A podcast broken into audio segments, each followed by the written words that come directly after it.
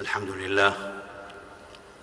الحمد لله بلطفه تنكشف الشدائد وبالتوكل عليه يندفع كيد كل كائد. أحمده سبحانه وأشكره وأسأله المزيد من فضله وكرمه فبفضله ولطفه تتواصل النعم وجميل العوائد. وأشهد أن لا إله إلا الله وحده لا شريك له. له في كل شيء آية تدل على أنه الواحد. وأشهد أن سيدنا ونبينا محمدا عبد الله ورسوله. خيار من خيار. كريم الأصل سليل الاماجد صلى الله وسلم وبارك عليه. وعلى آله السادة الطيبين الطاهرين. أهل المكارم والمحامد. وعلى أصحابه الغر الميامين انعقدت على فضلهم المعاقد والتابعين ومن تبعهم بإحسان من كل عابد وسلم تسليما كثيرا. أما بعد فأوصيكم أيها الناس ونفسي بتقوى الله. فاتقوا الله رحمكم الله فليس أطيب من العافية ولا أغنى من القناعة ولباس التقوى ذلك خير. الدنيا دار عمل لا دار كسل ويوم تقوم الساعة لا فوز إلا بالطاعة. ومن كان له من نفسه واعظ كان له من الله حافظ. ومن أصلح أمر آخرته صلح له أمر دنياه. والناس لن يعطوك أو ينفعوك إلا بما قدر لك ولن يضروك أو يمنعوك إلا بما قضي عليك. من عمل صالحا من ذكر وانثى من عمل صالحا من ذكر أو أنثى وهو مؤمن فلنحيينه حياة طيبة ولنجزينهم أجرهم بأحسن ما كانوا يعملون. أيها المسلمون قيل لبعض أهل الفضل هل قرأت أدب النفس لأرسطو؟ فأجاب بعزة وثقة بل قرأت أدب النفس لمحمد صلى الله عليه وآله وسلم. الله أكبر. كتاب ربنا مليء بالتوجيهات والآداب في شؤون الأحياء في شؤون الحياة والأحياء شربا واكلا وقولا وفعلا واستئذانا ومحادثات ولباسا ومعاملات وضبطا للمواقيت والمواعيد ومثل ذلك وتفصيلاته. في كتب الصحاح والسنن في سنة المصطفى صلى الله عليه وآله وسلم وسيرته. كيف ونبينا محمد صلى الله عليه وسلم بعث ليتمم صالح الأخلاق ومكارمها والأحكام والتشريعات حينما كانت تتنزل تنزلت متكاملة في بناء من حسن الخلق متين في بناء من حسن الخلق متين وسداد في السلوك جميل وذوق في التعامل رفيع.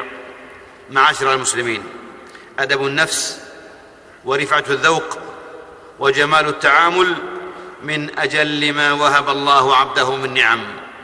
ومراعاة المشاعر وحسن المعاملة مقصد شرعي من مقاصد الدين عظيم. الذوق مسلك لطيف وتصرف حميد يحمل معاني الأدب وعالي الرقة وحسن المعشر وكمال التهذيب وحسن التصرف وتجنب ما يحرج أو يجرح من فعل أو قول أو إشارة. والناس تحب لين الجانب باسط الوجه والقلوب تقبل على من تواضع لها. فالمواجهة بالوجه الجميل والمصافحة بالكف الكريم والتحدث باللسان المهذب يعطف القلوب ويمهد السبيل لقبول كل ما يقدم من علم ونصح ونقد وتوجيه. إخوتي في الله وإن من علامات الإيمان وعنوان السعادة أن يرزق العبد ذوقا راقيا وتهذيبا رقيقا ليستمتع بالحياة ويحترم المشاعر ويدخل السرور على نفسه وعلى الآخرين من الأقربين والأبعدين والحياء شعبة من الإيمان وهل رأيتم وهل رأيتم أرفع ذوقا وأرقى سلوكا من أسوتنا وقدوتنا وسيدنا نبينا محمد صلى الله عليه وسلم ألم تقرأوا في سورة ألم تقرأوا في سيرته أن الأمة كانت تأخذ بيده عليه الصلاة والسلام فتنطلق به حيث شاءت وكان يبدأ من لقيه بالسلام ويبدأ أصحابه بالمصافحة ولا ينزع يده حتى يكون الرجل هو الذي ينزع يده ولا يصرف وجهه حتى يكون حتى يكون الرجل هو الذي يصرف وجهه ولم يرى مقدما ولم يرى مقدما ركبتيه ولم يرى مقدما ركبته بين يدي جليسه أخرجه الترمذي ويقول أنس رضي الله عنه ما التقم أحد أذن رسول الله صلى الله عليه وسلم يعني يناجيه فينحي رأسه حتى يكون الرجل هو الذي ينحي رأسه وكان ضحكه تبسما. معاشر الأحبة. أما تعليمات ديننا وأحكامه وتشريعاته وتوجيهاته فلها في ذلك من الدقائق واللطائف ما لا ينقضي منه العجب. وفي عرض واستعراض للعبادات الكبرى في الإسلام. يستبين للناظر والمتأمل متانة الأواصر. يستبين للناظر والمتأمل متانة الأواصر التي ترتبط فيها العبادات بالأخلاق والسلوك والتهذيب. عبادات هي أركان الدين وقوامه مختلفة في مظهرها متفقة في جوهرها. هي مدارج الكمال ومراقي الطهر وسجايا الكرم فالصلاة تنهى عن الفحشاء والمنكر.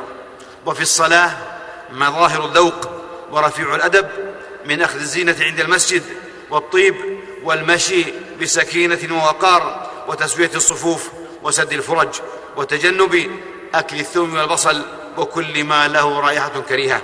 ولقد قال المصطفى صلى الله عليه وسلم لمتخطي الصفوف اجلس فقد آذيت. فإذا كنت يا عبد الله تريد تحصيل فضيلة في عبادتك فإياك أن يترتب على ذلك إيذاء إخوانك. أما الزكاه فقد قال فيها عز شأنه خذ من أموالهم صدقة تطهرهم وتزكيهم بها وتخفي الصدقة وتبديها حسب الأحوال مما يحافظ على أدب النفوس ويتجنب جرحها وإيذاءها. قول معروف ومغفرة خير من صدقة يتبعها أذى. بل إن مفهوم الصدقة في ديننا أوسع من التصدق بالمال فتبسمك في وجه أخيك صدقة وإرشاد الضال صدقه وإماطة الأذى عن الطريق صدقة وبصرك للرجل رديء البصر صدقة. أما الصيام فصيام عن الزور كله قولا وعملا ومن لم يدع قول الزور والعمل به والجهل فليس لله حاجة في أن يدع طعامه وشرابه. وإنما الصيام عن اللغو والرفث وإن سابه أحد أو شتمه فليقل إني صائم. والحج زاد التقى الحج أشهر معلومات فمن فرض فيهن الحج فلا رفث ولا فسوق ولا جدال في الحج. في الحج عليكم السكينة وإياكم الغلو واجتنبوا إيذاء إخوانكم في مواطن الزحام في النفير من المشاعر ورمي الجمار والطواف وتقبيل الحجر الأسود والسعي. معاشر الأحبة يعجز بعض أصحاب العبادات والقربات وفقهم الله وتقبل منهم يعجزون أن يربطوا بين حسن التعبد وحسن الخلق وسمو الذوق. فتراه حفظه الله فترى هذا المتعبد حفظه الله يحرص على العبادات في أوقاتها وهيئاتها لكنه قد يرتكب اعمالا يأباها الخلق الكريم ومن لم تزكه عبادته وتهذبه ديانته فما الذي حصله يا ترى؟ وخبر المفلس عندنا أهل الإسلام معلوم وهو من يأتي يوم القيامة بصلاة وزكاة وصيام ويأتي وقد شتم هذا وقذف هذا وأكل مال هذا وسفك دم هذا وضرب هذا وحينئذ يكون القصاص, فأين حسناته؟ وهل يبدو, وهل يبدو تقيا من بدا كالح الوجه بادي الشر قريب العدوان وآية المنافق ثلاث إذا حدث كذب وإذا وعد أخلف وإذا عاهد غدر وإن صلى وصام وزعم أنه مسلم. حديث صحيح. ومن مطلوب العبادات ومن مطلوب العبادات ومقاصدها ألا تختلف القلوب ولا تكدر النفوس. سووا صفوفكم ولينوا في أيدي إخوانكم ولا تختلفوا فتختلف قلوبكم. والمؤمن بحسن خلقه يدرك درجة الصائم القائم. رواه أبو داود. معاشر المسلمين ومما يتجلى فيه مظاهر الذوق والأدب الرفيع في ديننا آداب الأكل من غسل اليدين والأكل مما يليه والأكل باليمين ولا ينفخ في الطعام ولا يتنفس في الإناء ولا يفعل ما يستقذر أو يستنكر أو يستكره. قولا وفعلا وإشارة وكل من الطعام المباح ما اشتهيت والبس من اللباس ما يشتهيه الناس. دعي نبينا محمد صلى الله عليه وسلم إلى ضيافة عند رجل فيقول له عليه الصلاة والسلام لقد دعوتنا خمسة وهذا تبعنا فإن شئت قبلته وإن شئت أرجعته. فقال الرجل قبلناه من أجلك يا رسول الله. هذا وربكم هو الأدب. وهذا هو الذوق في أسمى صوره ومعانيه.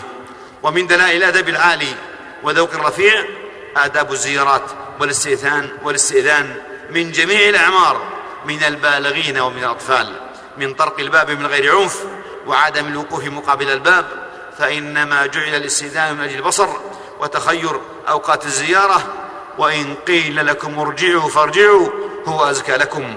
والجلوس حيث يجلسه صاحب البيت أو حيث ينتهي أو حيث ينتهي به المجلس حسب الأحوال.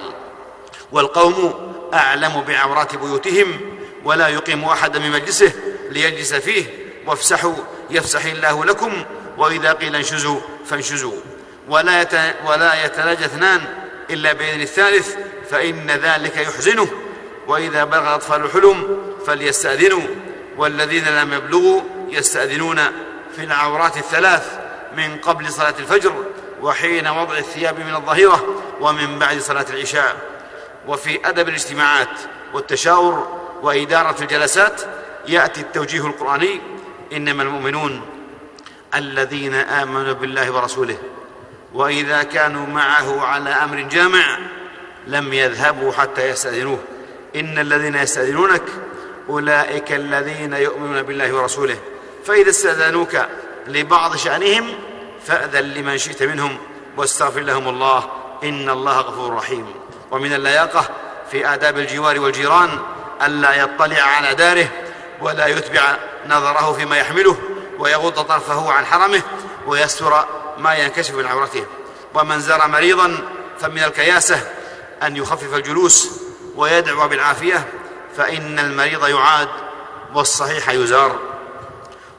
ومما تتجلى فيه اللباقة واللياقة وحسن الذوق قيادة المركبات ومراعاة إيقافها في مواقفها والتزام قواعد المرور وضوابط السير وحسن الوقوف المنظم صفوفا وحسن استخدام المرافق العامة والمحافظة عليها ونظافتها وصيانتها وعدم العبث بها والتعدي عليها. ناهيكم بما أنعم الله به على أهل هذا الزمان من وسائل الاتصال وما يجب من مراعاة الأدب في استعمالها محادثة, محادثة وإرسالا واستقبالا. ومن أبرز علامات الذوق وأرفعها وأعلاها الحياء حين يتحرج عن فعل ما لا ينبغي ويترفع عما لا يليق. تأملوا هذه الصورة النبوية الرفيعة يقول أبو سعيد الخدري رضي الله عنه. يقول أبو سعيد الخدري رضي الله عنه كان رسول الله صلى الله عليه وسلم أشد حياء من العذراء في خدرها وكان إذا رأى شيئا يكرهه عرفناه في وجهه رواه مسلم.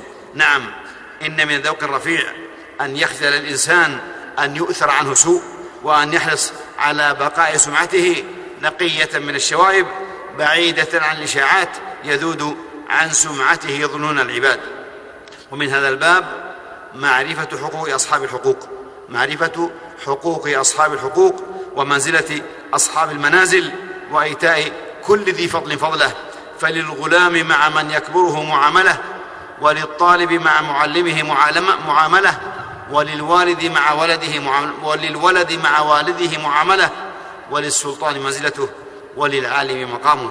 أيها المسلمون هذه بعض التصرفات والمسالك التي يستبين فيها حسن تصرف الرجل وكياسته ولباقته وقد قالها الحكمة الفضل بالعقل والأدب لا بالأصل والحسب بل إن من قعد به حسبه نهض به أدبه. والأدب وسيلة إلى كل فضيلة وذريعة إلى كل شريعة. يقول أبو جعفر المنصور إن أحببت أن يكثر عليك الثناء أن يكثر عليك الثناء الجميل بغير نائل فألقهم ببشر حسن. والذوق الرفيع ليس ضعفا. الذوق الرفيع عباد الله ليس ضعفا.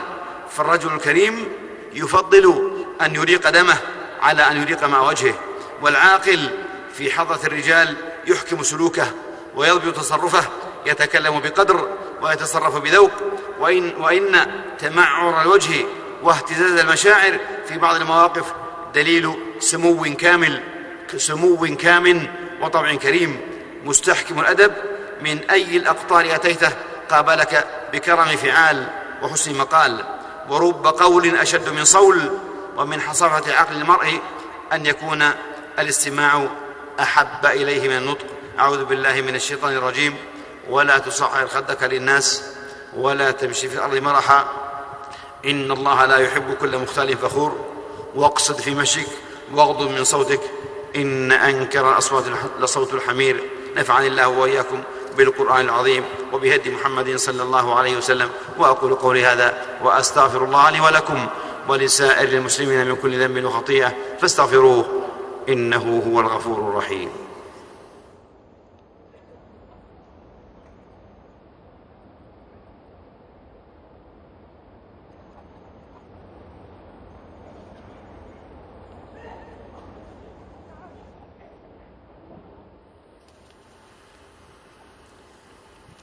الحمد لله الحمد لله رفع قدر ذوي الأقدار. أحمده سبحانه وأشكره برحمته وفضله وحكمته وعدله. تنفذ مصاريف الأقدار. وأشهد أن لا إله إلا الله وحده لا شريك له.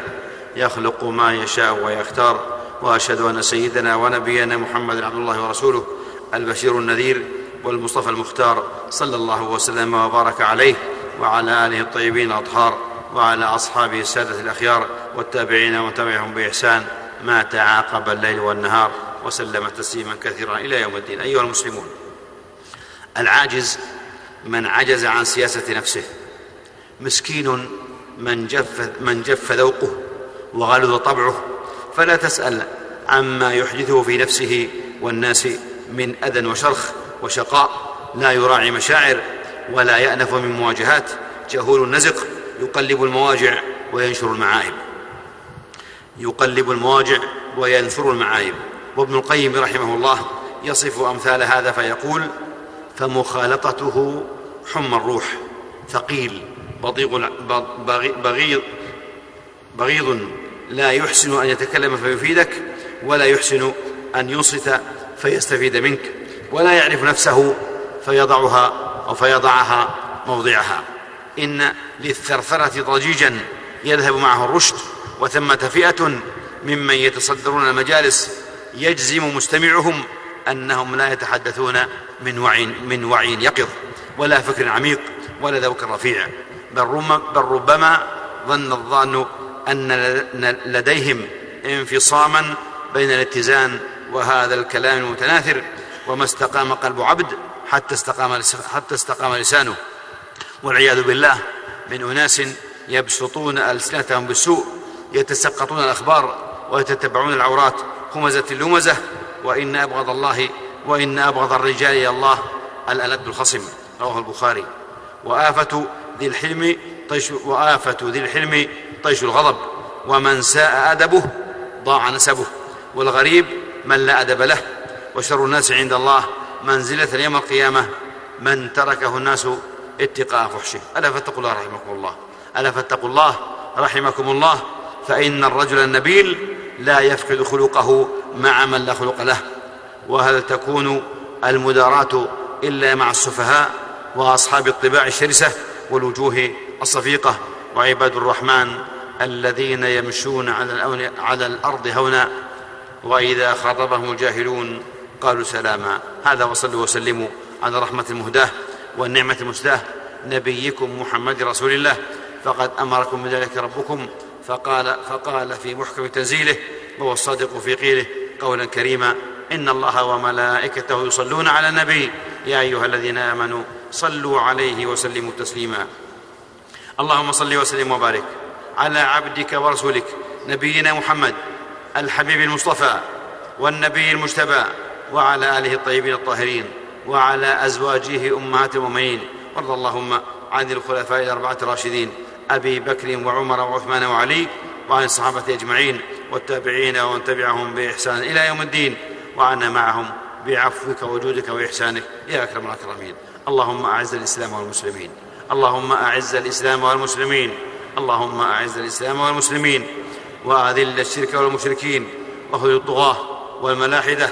وسائر أعداء الملة والدين. اللهم آمنا في أوطاننا واصلح أئمتنا وولاة أمورنا واجعل اللهم ولايتنا في من خافك واتقاك واتبع رضاك رب العالمين. اللهم وفق إمامنا وولي أمرنا بتوفيقك وأعزه بطاعتك واعل به كلمتك واجعله نصرة للإسلام والمسلمين والبسه لباس الصحة والعافية ومد في, ومد في عمره على طاعتك.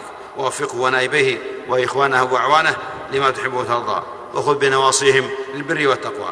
اللهم وفق ولاة أمور المسلمين للعمل بكتابك وبسنة نبيك محمد صلى الله عليه وسلم واجعل لهم رحمة لعبادك المؤمنين. واجمع كلمتهم عن الحق والهدى يا رب العالمين. اللهم وأبرم لأمة الإسلام أمن رشد يعز فيه أهل الطاعة ويهدى فيه المعصية ويؤمر فيه بالمعروف وينهى فيه عن المنكر. إنك على كل شيء قدير. اللهم أصلح أحوال المسلمين. اللهم أصلح أحوال المسلمين. واحقن دماءهم وول عليهم خيارهم. واجمع على الحق والهدى والسنة كلمتهم وانصرهم على عدوك وعدوهم. اللهم احفظ إخواننا في سوريا. اللهم احفظ إخواننا في سوريا. اللهم اجمع كلمتهم. واحقن دماءهم. واشف مريضهم. وارحم ميتهم. وآو شريدهم.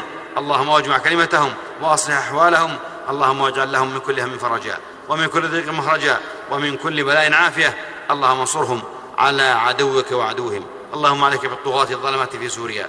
اللهم عليك بهم. فإنهم لا يعزونك. اللهم افرق جمعهم وشتت شملهم واجعل الدائرة عليهم واجعل تدميرهم في تدبيرهم. يا قوي يا عزيز. اللهم عليك باليهود الغاصبين. اللهم عليك باليهود باليهود الصهاينة الغاصبين المحتلين. فإنهم لا يعجزونك اللهم أنزل من بأسك. الذي لا يرد عن القوم المجرمين. اللهم إنا ندرأ بك في نحورهم ونعوذ بك من شرورهم.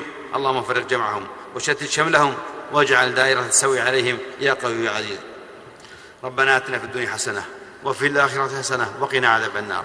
ربنا ظلمنا أنفسنا وإن لم تغفر لنا وترحمنا لنكونن من الخاسرين. عباد الله إن الله يأمر بالعدل والإحسان وإيتاء ذي القربى وينهى عن الفحشاء والمنكر والبغي يعظكم لعلكم تذكرون. فاذكروا الله يذكركم واشكروه على نعمه يزدكم ولذكر الله أكبر. والله يعلم ما تصنعون.